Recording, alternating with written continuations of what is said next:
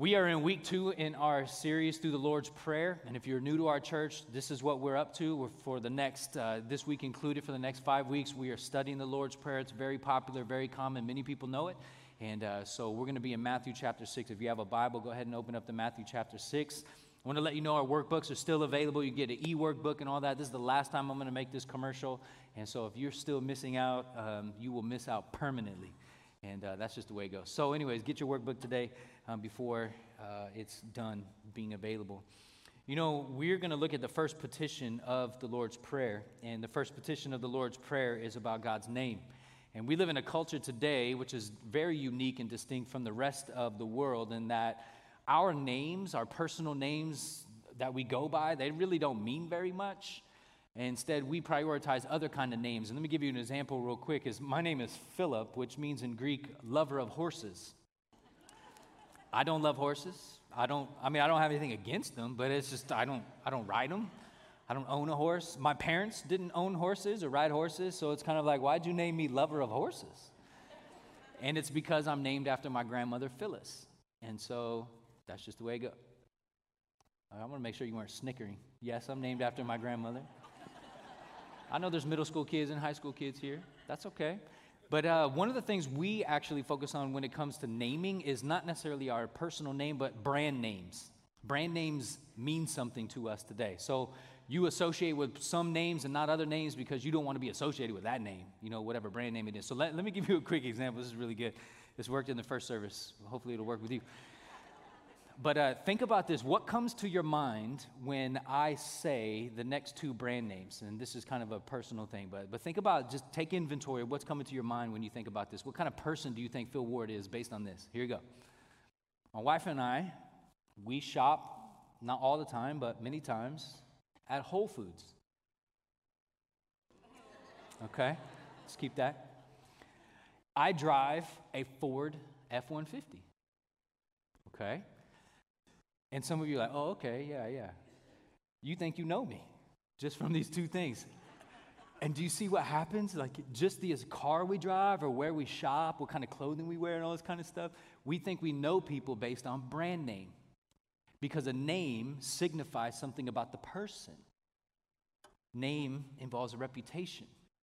And so we see this first petition, hallowed be your name. In other words, we want God's name to be hallowed. Now, think about this. What in the world does that word hallow mean? And what does it mean to hallow God's name? Well, what's the big deal about God's name? Shouldn't we care about God as he is, not just his name? And so these are some of the things that Jesus teaches us in the first petition of the Lord's Prayer, is that we should be concerned for hallowing God's name. So we need to unpack this and figure out what in the world this means. Here's how Jesus began the prayer, the Lord's Prayer, in Matthew six, verse nine. Jesus says, pray like this, or pray then like this. Our Father in heaven, hallowed be your name. So Father, it's not many words, and yet the words that we have before us are so rich. God, would you help me to unpack these words, and would you help us as a church to embrace what they mean? God, grant in our minds and our hearts and our wills a yieldedness so we think your thoughts, we feel as we ought to about you, and that our wills, what we want and desire, will be in conformity to yours. So God, would you grant these things for your glory and for our joy, in Jesus' name, amen. You know, we've been talking about this this concept for a little while, and you're going to see it played out in the workbook. And middle school students, you're going to camp this coming weekend, and you guys are going to learn about the Lord's Prayer. High school students, you're going the following weekend, you're going to learn about the Lord's Prayer there, and you might hear these two words, so listen up. These two words are very big words. They're big concept words. They're theological words, but they're very, very important. First is transcendence. God is transcendent, which means basically this, that God is outside of time and space. He's otherworldly, he's he's universal, he's supernatural, and, and it just means God's majesty, God's greatness, God's grandeur, God's glory. But then God is also immanent. And the word immanent means close, it means near, it means present or among us. There's a, an affection side of immanence. And we see this in Isaiah fifty-seven, verse fifteen, one of my favorite texts that shows this transcendence and immanence, this, this God is huge and yet God is near us kind of concept.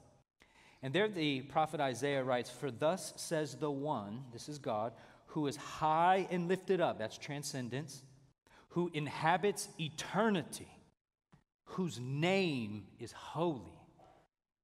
And this is what God says, "I dwell in the high and holy place." So that's his transcendence. But then watch this. "And also with him who is of a contrite and lowly spirit, to revive the spirit of the lowly and to revive the heart of the contrite." God dwells in eternity. He is high and lifted up.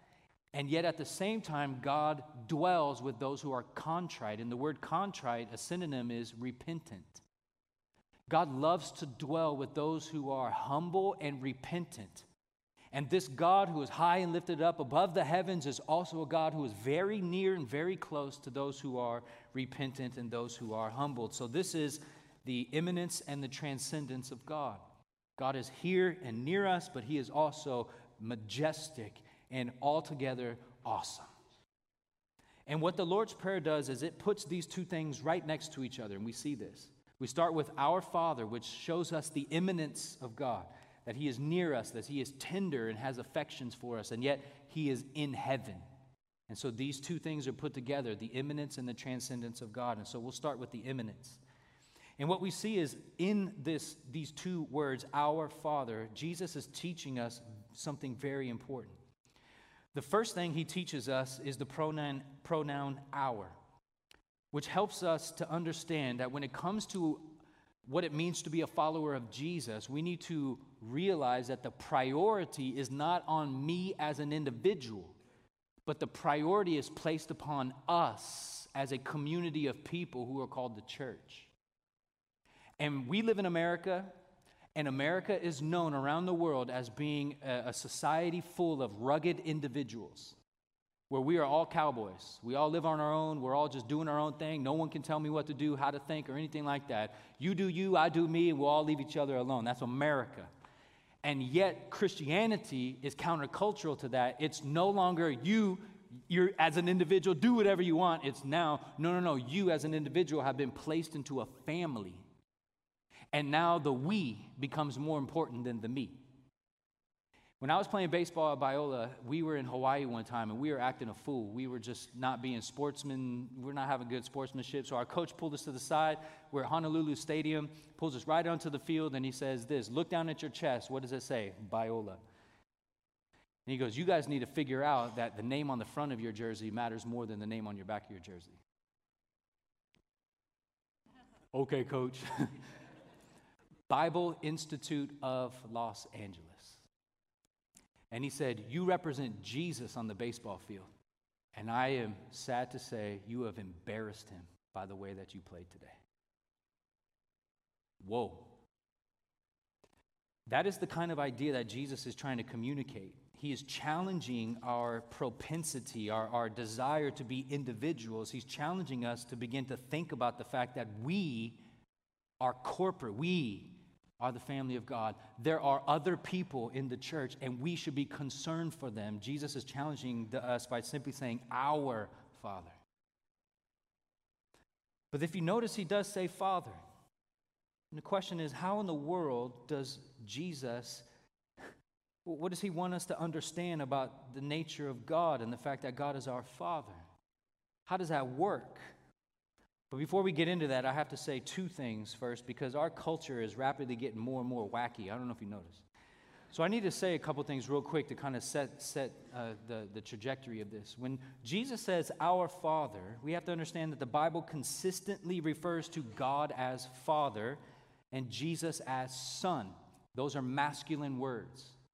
The Bible consistently uses masculine pronouns and masculine titles to describe God the Father and God the Son. In fact, if you read the Gospels, you would see that Jesus refers to God as his Father one, over one hundred seventy times. So recently what's happened is there's been a movement in so-called Christianity to eliminate the male pronouns of God, and instead to supplement them or, or to totally substitute them with inclusive language. So one of the translations of the Bible that was produced by Oxford, they start the Lord's Prayer like this: "Our Father, Mother in heaven." Now, the reason why I don't think that's a good idea is not because I'm some sort of like traditionalist and I need to get with the times because history is moving and what side of history do you want to be on? Instead, I want to say, no, no, no, God spoke to us in a book. And I don't think we should be so audacious to suggest to God that we can improve upon the way that he is. You see what I'm saying? Or the way Alistair Begg put it, Pastor Alistair Begg, he says this: we dare not tamper with God's self-revelation. That's what the Bible is. God has revealed himself to it. He said we dare not tamper with it in order to please the demands of contemporary society. These demands are emerging in large measure from those who do not accept the Bible's authority or its inspiration. And when we view the Bible with humility and with an average intelligence, it is impossible for us to evade the fact that the Bible consistently uses Father as the designation for the first person of the Trinity. In other words, if we want to tamper with this and say, I don't like Father, it's too masculine, I'm going to use another word, what we're basically saying is, I will take God's word that he has revealed himself by, and I will alter it to fit my desires. I don't think that's wise. The second thing I need to say is this, and this is much more pastoral and much more sensitive. I've come across people who have a negative reaction when they think about God being a father. And the reason is because their earthly father was a terrible person. Their earthly father was abusive in some kind of way, and so the notion of God being a father is repulsive. Doctor R C Sproul has helped me so much on this to answer more pastorally and sensitively. Here's what he writes. He says, when I talk to someone who is having difficulty using the word father, I usually advise them, as hard as it may be, to focus on the word that comes before it, our. Because our Father is not your Father. Our Father is not the Father who violated you. Our Father is not your Father who failed you. Our Father is in heaven. Our Father has no abuse in him, and our Father will never violate you. And I love the distinction. Make sure that we understand that God is our Father, and he's a particular kind of person. He is not your individual father who's a particular kind of person. That distinction is hard, but it's necessary.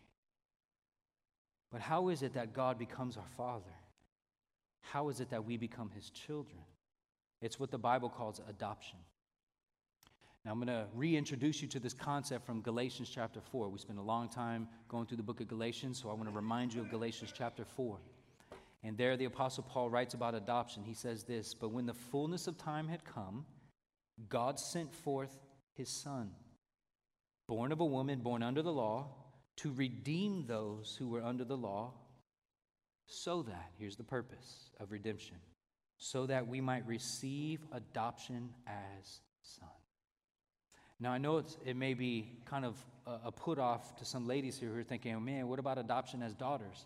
But you have to remember the context in which this is written. At this time, only sons were legal heirs of their father's wealth. So to be adopted as a son is, in other words, to say you are adopted into a family where you become the legal heir of all that is your father's. So all that God has to offer is rightly yours, men and women. And that's what First Peter three talks about. Husbands, live with your wives in an understanding way because they are co-heirs of grace. We're in this together. We receive by adoption, our inheritance together, both men and women. And because we are sons through adoption, legal heirs receiving inheritance, God, verse six, has sent the Spirit of his Son into our hearts, crying, Abba, Father. So the doctrine of adoption is that God the Father sent God the Son to live, to die, and to rise again in order to secure our adoption into God's family. And so God is our Father, Jesus is our brother, and through adoption, the church is our brothers and sisters. And we are to consider the church the family of God. So when we repent of our sins and we believe in the life, death, and resurrection of Jesus, and in so doing, when we receive the Holy Spirit, which places us in Christ by faith, and we are adopted into God's family and included into the church, when that happens, then we have the nearness of God in that through that Holy Spirit that we've been given, we can cry out to God, "You are our Father." And unless you have the Holy Spirit, which enables you to call God your Father through repentance and belief in Jesus, you cannot rightly call God your Father. God may very well be your creator, but he is not your daddy. It's reserved only for those who have the Holy Spirit. And you receive the Holy Spirit through repentance and belief in Jesus. Now, how do you know if you are indeed a child of God? Well, Romans eight helps us, verses fifteen to seventeen. The Apostle Paul continues on. He says, "You did not receive the spirit of slavery when you repented and believed the gospel. You received a spirit, but it wasn't the spirit of slavery to fall back into fear. But you have received the spirit of adoption as sons, by whom we cry, 'Abba, Father.' The Spirit himself bears witness with our spirit that we are children of God. And if children, then heirs, heirs of God and fellow heirs with Christ, provided that we suffer with him in order that we may also be glorified with him." And so the Holy Spirit bears witness in our own hearts to the fact that we are indeed adopted by God.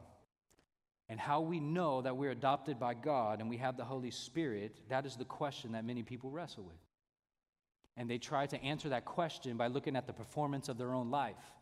And they will say things like this: have I prayed enough? Have I read the Bible enough? Do I go to church enough? And am I serving enough? And am I in a small group enough? Am I this, this, this? And they just keep naming it. And if they accumulate all of these checked boxes, and if they can accumulate enough, then they can confidently say, yeah, I'm pretty sure I'm a child of God. Until tomorrow, and then you wake up and you do something stupid, and now all of a sudden you're like, I don't know if I'm saved anymore. Now here's the reality. Salvation comes to those who repent and believe. That's it.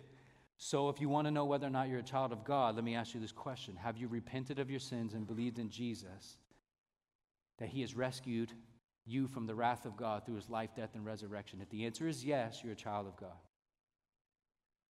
Yeah, but what about my performance? Okay.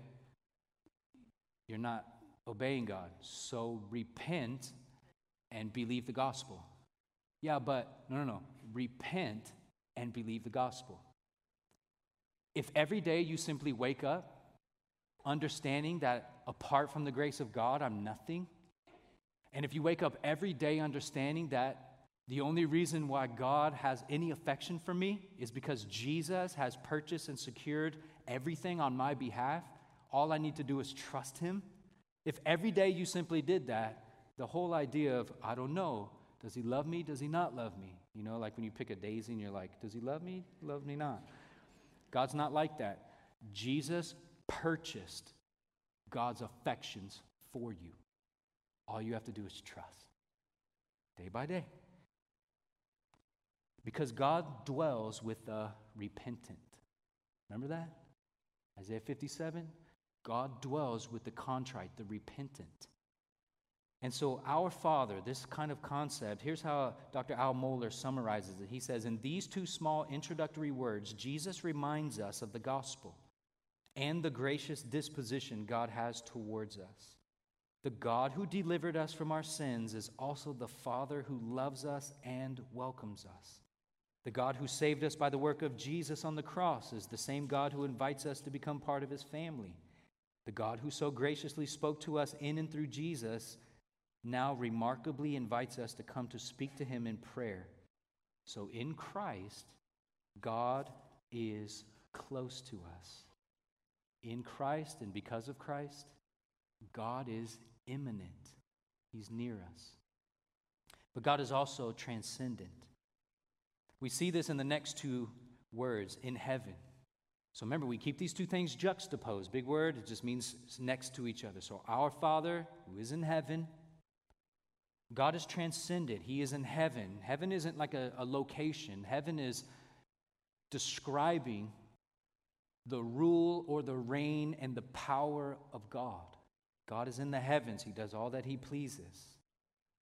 Now, what it means for God to be in the heavens is basically for God to be king and ruler over all things. And one of my favorite ex- uh, examples of this in Scripture comes from the book of Daniel, chapter four. You probably remember Nebuchadnezzar, and he was forcing people to bow down to the golden image, the statue, Shadrach, Meshach, and Abednego. Remember, they get thrown into the fiery furnace and all that. We'll talk about that in a second. But if you remember, as a punishment, God took away Nebuchadnezzar's kingdom and made his mind, his rational capabilities, like that of an animal. And so Nebuchadnezzar is living out in the field eating grass like an animal. And that's God's punishment. But then God restores his rational capabilities and gives him the kingdom back. And Nebuchadnezzar, here's the, what happens, verse thirty-four. At the end of the days, I, Nebuchadnezzar, lifted my eyes to heaven, and my reason returned to me. In other words, Nebuchadnezzar repented of his sin.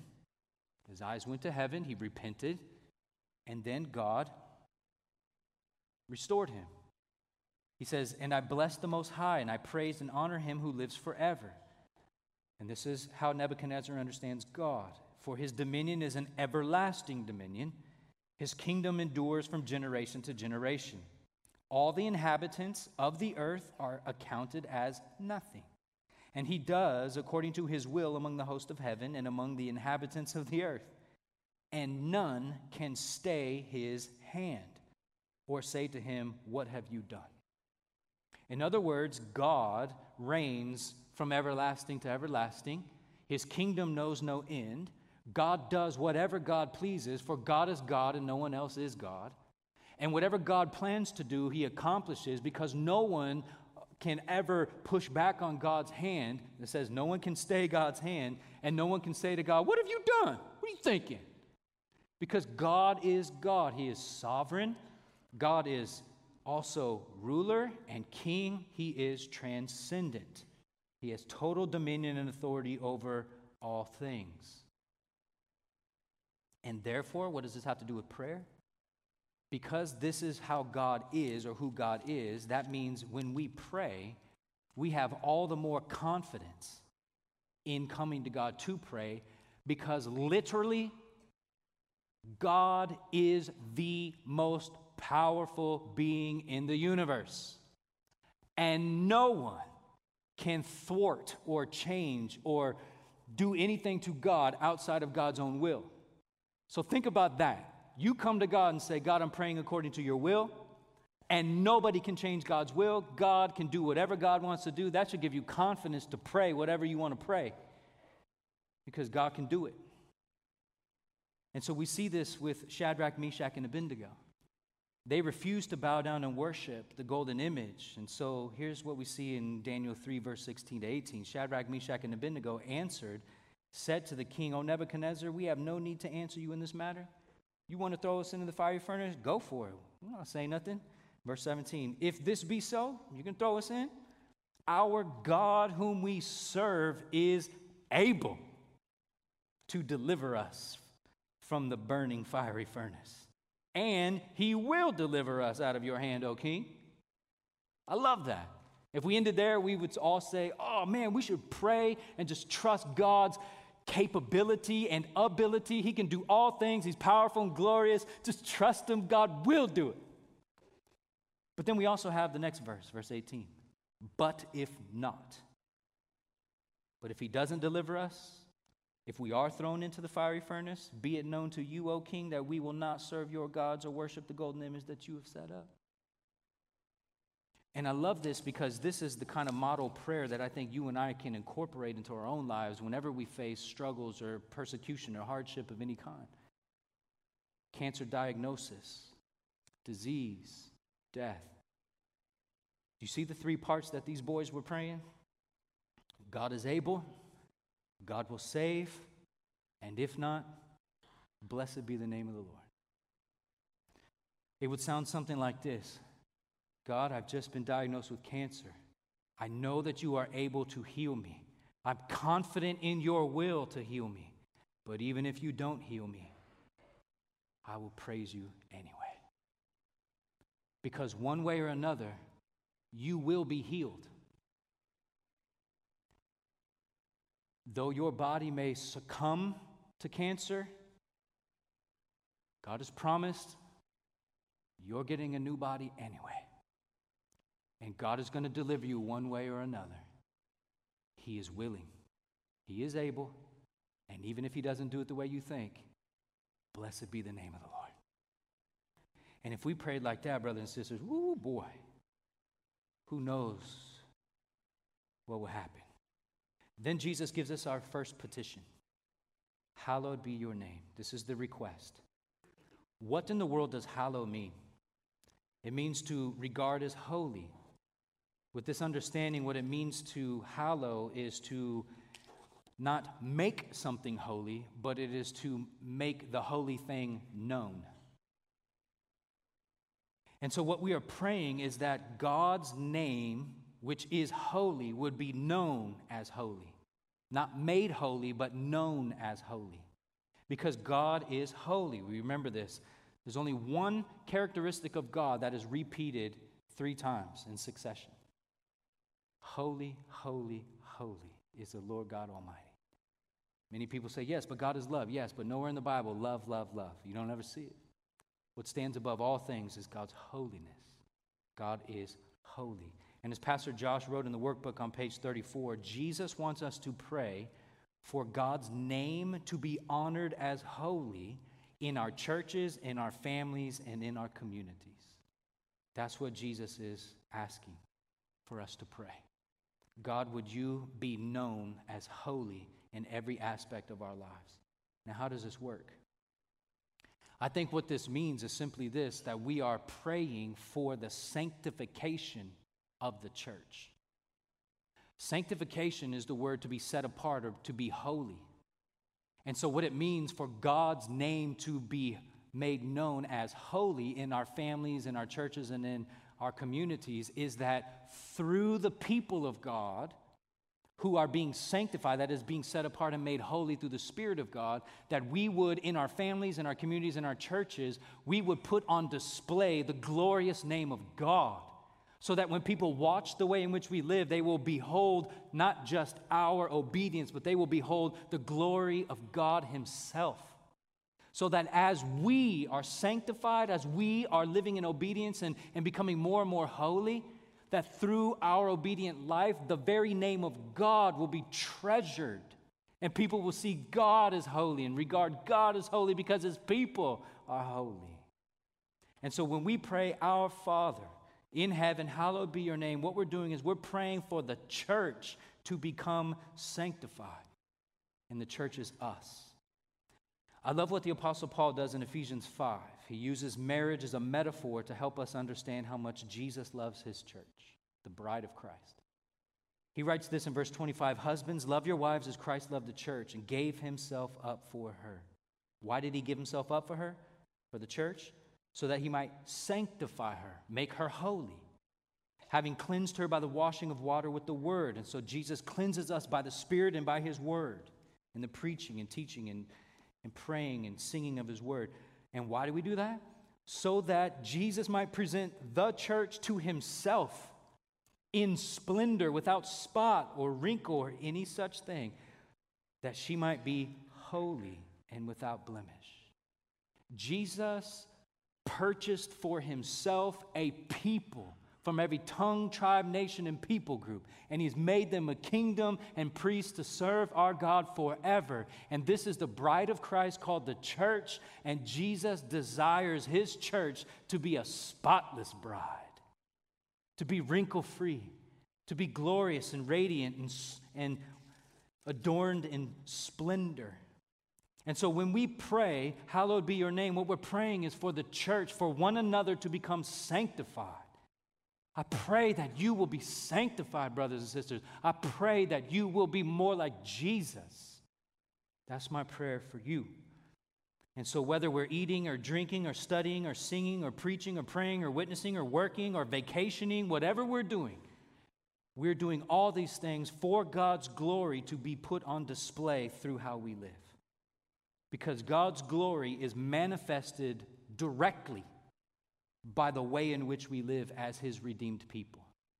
We do not add glory to God. We just simply reveal the glory that God already is through how we live. Now, what is in a name? Because he says, let your name be holy. Remember, names are like reputations. It used to be said of old that if you had a good name, that means you had a good reputation. You want to make a good name for yourself. People talk about that in the business world. You as a small business, you need to get your name out there, and you need to make sure you have a good name, reputation. When God introduced himself to Moses in Exodus chapter three, there was a very interesting exchange that happened. God tells Moses, you're going to lead my people out of the bondage of Egypt. Moses had a few uh, questions. One of them was this, verse thirteen. Then Moses said to God, if I come to the people of Israel and say to them, the God of your fathers has sent me to you, and they ask me, what is his name? What shall I say to them? God said to Moses, I am who I am. And he said, say this to the people of Israel, I am has sent me to you. God also said to Moses, say this to the people of Israel, Yahweh, the God of your fathers, God of Abraham and Isaac and Jacob, has sent me to you. This is my name forever. Yahweh. God says, I am who I am. I will be what I will be. I is who I is. However you look at it, what God is saying is, I am totally distinct and separate from any category you can even comprehend. My name is Yahweh. I am God. No wonder he says in Exodus chapter twenty, verse seven, you shall not take the name of Yahweh, your God, in vain. For Yahweh will not hold him guiltless who takes his name in vain. Now, I know we teach our kids, you know, don't take the Lord's name in vain. That means don't cuss, but there's more going on here.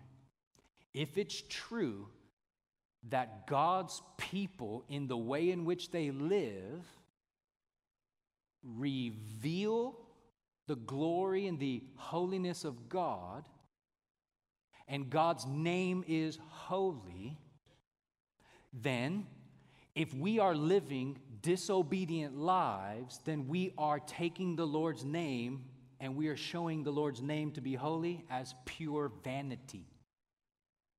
So it's not only what we say, but it's also the manner in which we live. If we live intentionally disobedient, we are taking the Lord's name in vain. We are saying, Yahweh, who is holy, he's my God, but I don't care. I'm my God. I do what I want to do. America. But we have to remember, God does everything for his name. We see this in Psalm twenty-five eleven. This is one of my favorite prayers of repentance. If you ever asked yourself, how do I repent and believe in Jesus? I would say this is a great way to do that, because all repentance and belief begins with prayer. And what we read is, for your name's sake, Yahweh, pardon my guilt, for it is great. In other words, for the sake of your name and glory and reputation and holiness, Yahweh, would you forgive me of my sin? Because my sin is great. And that's the beginning of repentance and prayer. God does it for his sake. Look at this in Isaiah forty-eight. For my name's sake, I defer my anger. For the sake of my praise, I restrain it for you, that I may not cut you off. Behold, I have refined you, but not as silver. I have tried you in the furnace of affliction. For my own sake, for my own sake, I do it. For how should my name be profaned? My glory I will not give to another. And so God redeems and God saves for his own sake. For the sake of his own glory, for the sake of his own reputation, for the sake of his own name, God saves and redeems us. God does all things for his glory. For there is no other glory that he's that, that could comp- be competitive or comparable to God. God is just other. He is who he is. And he says, my glory I will not give to another. I won't give it to you or you or you. It's my glory. And I'm jealous for my glory. And we often say, well, why is God like that? It seems like he's an egomaniac. Well, who would you want God to have as his greatest treasure? There can't be anything that God treasures more than God, or else God is not God. Whatever he treasures is more, and therefore God. These are deep waters. Let's move on. Ezekiel thirty-six, where God promises the new covenant. He says this in verse twenty-two, "Therefore say to the house of Israel, thus says the Lord God, it is not for your sake, O house of Israel, that I'm about to act, but for the sake of my holy name, which you have profaned among the nations to which you come." Brothers and sisters, if we get the notion that my disobedience has no effect on God or the church, we're mistaken. There's a, as, as popular in our culture, there's a butterfly effect. Your disobedience is going to affect me somehow, some way. Because somebody knows somebody who knows somebody who knows Kevin Bacon, who knows somebody who knows somebody. And eventually somebody will come to visit Golden Hills Community Church, hear me preach about these things, and they will conclude, that guy doesn't know what he's talking about because I know someone who lives this way. And they live in Massachusetts. And you're like, well, how? That's why the Apostle Peter writes this in First Peter one, verse fourteen. As obedient children, read into that, adoption. As obedient children, do not be conformed to the passions of your former ignorance, but as he who called you is holy, you also be holy in all your conduct, since it is written, you shall be holy, for I am holy. If you are adopted by Jesus, or through Jesus, we should be obedient children, for we bear the family name. Jesus identifies by this very name.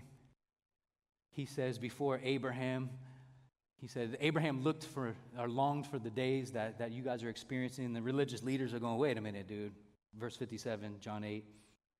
You're not yet fifty years old, and, and have you seen Abraham? Jesus said to them, truly, truly, I say to you, before Abraham was, I am. Jesus is standing in front of everyone going, hey guys, just want to let you know I'm Yahweh. I'm the everlasting God. I'm the one who has no beginning and no end. I know everything. I am the powerful one, the creator, the ruler, the king, the majesty, the dominion. I'm the one who reigns and rules over all things. I'm the King of kings and the Lord of lords. I am. And they're going, mm, not so much. And they, what do they do? Next verse, they pick up stones to throw at him because they knew that he was claiming to be God. And they wanted to kill him. So how do we summarize the first petition? Here's how I would put it in my own words. The first petition, our Father in heaven, hallowed be your name, is that we as the church, we are praying that we would be sanctified people who are on mission for the glory of God. That's what our prayer is. We are praying for each other and ourselves to be sanctified people who are put on mission for the glory of God. And I say that because of the Great Commission, Matthew twenty-eight, eighteen to twenty. And here you're going to see all these elements put together. Verse eighteen, Jesus came to them and says, all authority in heaven and on earth has been given to me. Go therefore and make disciples of all nations, baptizing them in the name, in the name of the Father, Son, and Holy Spirit, teaching them to observe all that I have commanded you. And behold, I am with you always to the end of the age. Let me show you transcendence and imminence. Verse eighteen, transcendence. All authority in heaven and on earth has been given to me. Imminence. I am with you always to the end of the age. Let me show you how we are to make disciples who identify with the name. He says this in verse nineteen, go therefore and make disciples of all nations, baptizing them. Because you remember, baptism is where we publicly profess that we are Christ's and he is ours. And so we're to be baptized into the name, not plural, names, singular, name of the Father, Son, and Holy Spirit. And we are to be a sanctified people who obey God. Look at this in the rest of or verse twenty, the beginning. And we are to teach them, these new disciples, to observe, to be obedient to all that I have commanded you. In other words, what we're praying in the Lord's Prayer in the first petition is quite simply this. God, we know that you are transcendent. We know that you are also immanent. And we're asking that you would sanctify your church so that we would be the kind of people who bring you glory and honor. And you have set us on mission to baptize people in the name of the Father, Son, and Holy Spirit, who will also bear your name, so your family will grow and increase. And we know all along the way, your glory is our greatest aim, but we know you're with us in the nitty-gritty every day. And so we're going to trust you that you're going to come through for us. And that's how we pray. Hallowed be your name. Now, what do we do in communion? It's Communion Sunday. What are we doing in communion? Here's what we're doing. In communion, we are taking the bread and the cup, and we are reminding ourselves that all of this was made possible because Jesus came to live, die, rise, and he's coming back again in a body. And by his blood that was shed on the cross, we are purified from our sins, and we are purchased. And also, because of the body and the blood of Jesus, we are adopted. And therefore, God is our Father, and we are his people. And so today, what we're going to do as a church is we're going to come to the Lord, and we're going to hold in our hands this bread and this cup to remind ourselves of our own adoption by the Holy Spirit through the work of Christ. And so, Father, I ask that as we come to the communion table, that you would meet with us, that you would teach us, that you would remind us, and that you would press in our hearts the truth that you are our Father, and you are in heaven. So God, we thank you in Jesus' name. Amen.